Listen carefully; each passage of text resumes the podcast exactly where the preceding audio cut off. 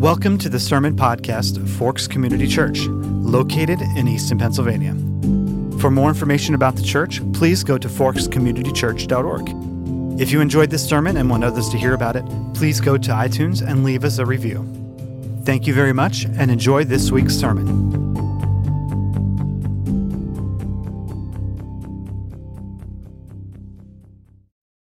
All right, so last week we started a new series on contentment called Enough, and uh, we answered this question last week why is contentment a greater gain than pleasure?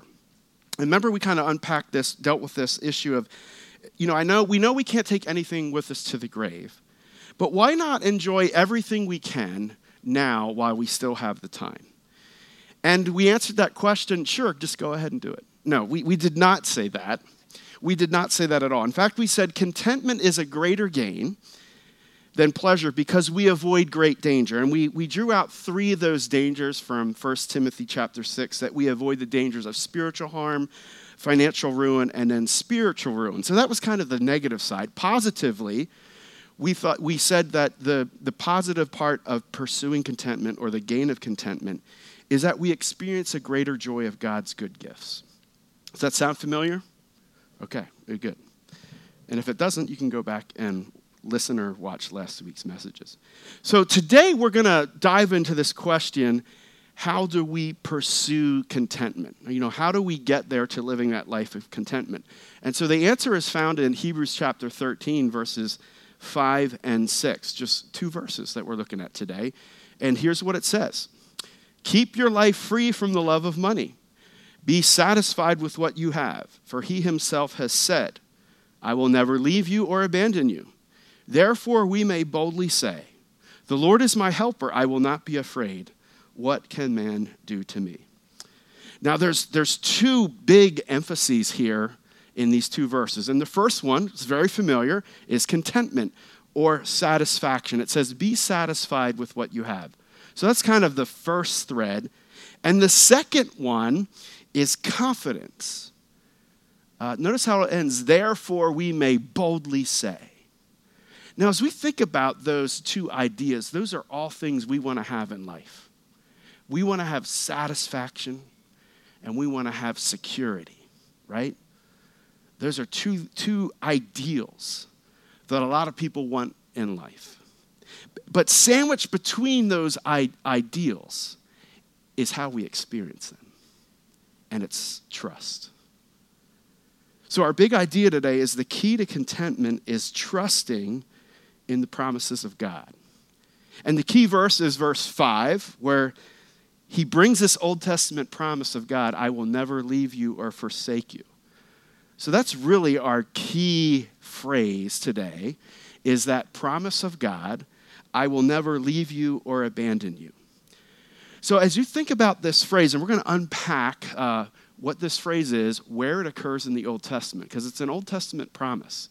And if you're married here today, this is like covenantal language. If you made a, when you got married, you made a vow to your husband or wife, right? That I am going to stick to you. I mean, the, the, the pastor probably didn't say it that way, but that's the idea. I'm going to cling to you, I'm going to stick to you no matter what. And that's what God says to his people when he enters into relationship with them. I'm going to stick to you like glue no matter what. Now, this, this phrase, I will never leave you or abandon you, it occurs uh, several times in the Old Testament. And you don't get the exact quotation, but you get the concept in some significant moments in the Old Testament. And they, these occurrences um, involve three, two people and one nation. It involves Jacob, Israel, and Joshua. And I want you to think about how these promises are coming to these people and the experiences that they're in. For example, with Jacob, the Lord assures Jacob of his presence while fleeing from Esau. You know, Jacob was a deceiver. He deceived his brother Esau out of the birthright and Esau is ticked off, and he's coming after him. The second one is with the nation of Israel, where God assures Israel of his presence as they prepared a transition from Moses' leadership of 40 years to now Joshua's leadership. So I want you to think for a moment how that would feel to us. You know, everyone always gets nervous anytime there's a presidential election, right? Uncertainty.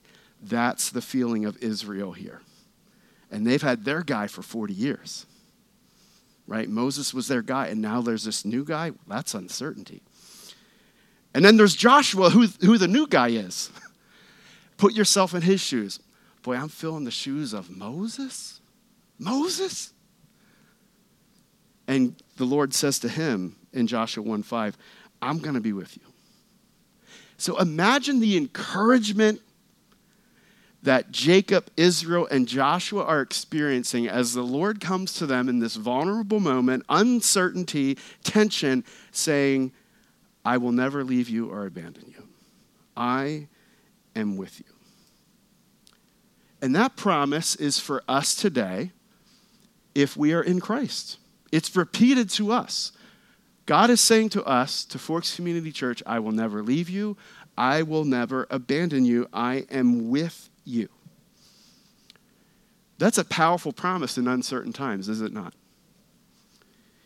And regardless of the age in which we live in, uncertainty is something every generation deals with. I mean, who here ever struggles with uncertainty? Yeah, everyone. Every hand better go up. Because we're uncertain about the future of our job, our kids' education, how we will save for retirement. You know, it, it's all in there. And it's something that uh, the people who received this letter of Hebrews were dealing with too. They, they were experiencing the pangs of persecution. Some of them have their property confiscated because of their allegiance to Christ. And they were under pressure to go back to Judaism.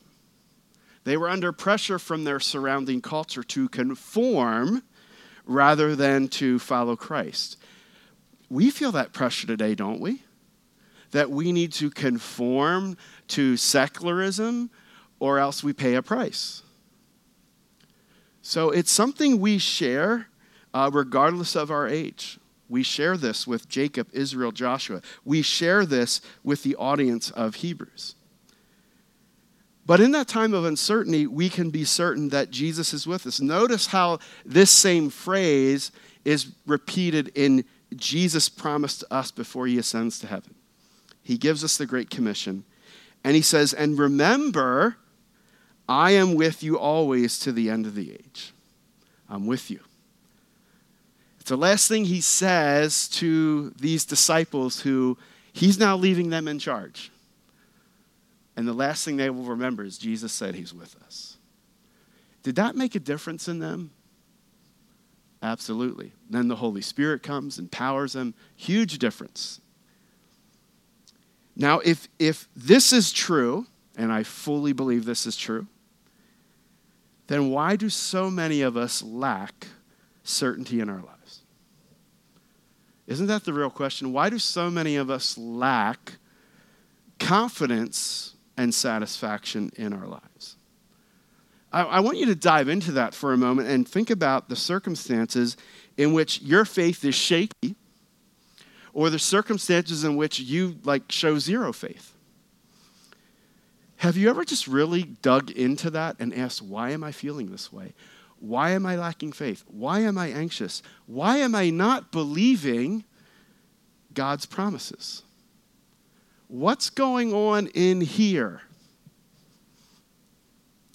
And I think if we're all honest, we'll find yes, we're lacking faith in God, but at the same time, we are placing trust in something else. And it's usually ourselves. So think about the, the, the person who's always worrying. That doesn't come across in a proud way, but really their issue is pride. Because they're failing to trust God and they're like, this is all on me, and they fall apart. And so, in those moments, essentially, we're, we're saying, I'm just not sure God's big enough to do this. Honestly, that's where it's at. I just don't think God's big enough to do this. So it's like the time I went ice climbing in Colorado. And I, I went ice climbing, um, I even forget the falls, but it was in Steamboat Springs. And you know, I'm going up there. I'm like, oh, yeah, this is cool. I'm doing this. I felt like Yosemite Sam from Rudolph, you know, the ice pick. yeah. I'm going up there. Then I get up. I'm like, yeah. And then he's like, okay, you need to come down. So this is the part where I have to trust the guy down there in the ground. I don't know if there's a name for him, but he's anchoring me. He's got the rope tied around him. And I, I know, you know, in my mind, I know that he's got me. But then he says, you gotta let go of the rope to come down smoothly. Well, what did I do? I didn't trust him. So I'm like, ah, and guess what? My descent down was like, ah, ah, you know, it wasn't very smooth. Well, the same it is with God. That's a picture of our relationship with God. We're always trying to grab the ropes. Meanwhile, he's like, I got this. Would you let go? Would you let go? And so our lives would go so much better if we stopped trying to grab the rope, stop trying to, to grab the reins. Because after all, we're putting our trust in the Lord. And I just have these three quick bullet points who can do immeasurably more than we can ask or imagine, who is truthful, who does not lie, and who does not change. He's not going to redact his promise. And so the key to contentment really is trusting in God's promises. You know, maybe today you're wrestling with some uncertainty in some area of your life. Today might be the day that God is challenging you to lean into Him and trust His promises. So, what happens when we really do that? When we lean in to His promises? You know what we get? Stability and security. Notice how verse 6 goes. Therefore, we may boldly say, The Lord is my helper. I will not be afraid. What can man do to me? Now, if you see this quote in your Bible, it's from the Old Testament, it's from Psalm 118. And even that psalm, it describes the psalmist in a place of distress. And even in that place of distress, he cries out to God. He remembers who God is, and then he realizes, I can have confidence in this moment, even though the circumstances all around me lead me to believe that I can't have confidence. It's the confidence David had when he went before Goliath that no one else had. He had that confidence in God. And enabled him to do a great feat. And this idea of confidence or boldness is something that God wants every Christian to have. Now, it's different than the confidence we hear from the world, right? The, the, the, world says, have confidence in yourself. Our confidence that we ought to have as Christians isn't in who we are, but it's in who Jesus is. I like to say, as Timothy Keller has said, Christians can have a humble confidence. The humility comes because we're trusting in God. We're boasting in Him. The confidence comes from the powerful God whom we serve. So that we can go through life confident, yet humbly, because we didn't do anything to get this confidence. It all comes from Jesus. And notice how this theme of confidence comes up here in Hebrews. Hold firmly to our confidence in Christ. Be confident when approaching God in prayer have confidence to enter the presence of God. Do not easily throw away our confidence in Christ. And so the idea here is if we're trusting in the promises of God, as we're doing that, God builds up our faith in Him. We experience satisfaction, we experience security so that we can say with the psalmist here in 118:6, "The Lord is for me, I won't be afraid. What can man do to me?" He can kill you, but he can't kill your soul. If you're in Christ, nothing can take you out of his hand. And we can say with Paul, to live is Christ, to die is gain. If I keep on living, I can serve Christ. If I die, I'm with him in heaven. It's a win win. So I, I, hope you're seeing here this confidence that we can have. And guess what? Jesus promised us the same confidence. At the end of his Sermon on the Mount, he kind of gives this little analogy, Matthew 7 24 to 25. Everyone then who hears these words of mine and does them will be like a wise man who built his house on the rock. And the rain fell, and the floods came, and the winds blew and beat on the house, but it did not fall because it had been founded on the rock. Parents, have you ever noticed when your kids were young, maybe you have young children now, they had this confidence in you that you can do anything, you can fix anything. I remember one of my boys came up to me and something on their bike was bent, and they're like, Dad, you can fix this. And I'm like, I'm not Superman. Cannot bend that. No, no way. But you love the confidence. And you know what we learn from our kids in those moments? That is the childlike faith Jesus wants us to have. That our Heavenly Father can do anything so we don't want to be childish in our faith.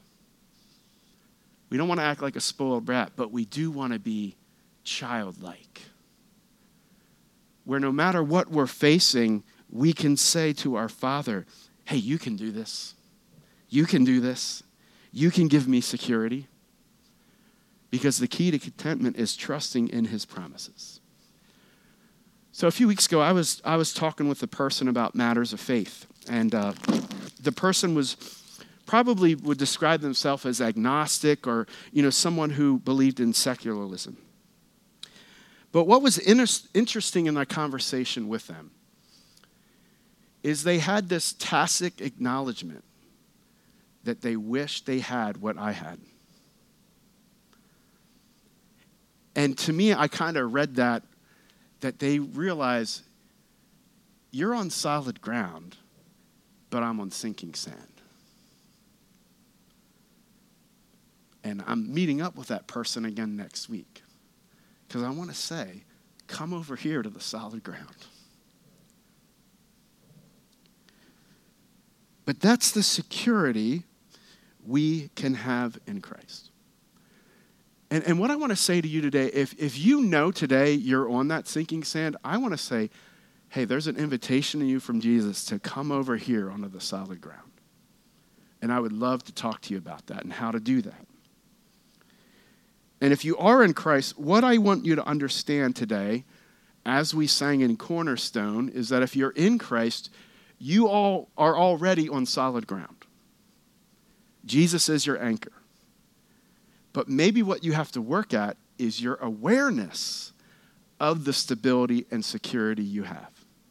And that comes by exercising faith in his promises. Which brings us to today's challenge. And it's this flex your faith. I'm going to come down front for a moment. So, here at FCC, God does not want us or any of his people to have what I call flabby faith. He wants us to flex our faith. So think about this for a moment. You have a dumbbell here.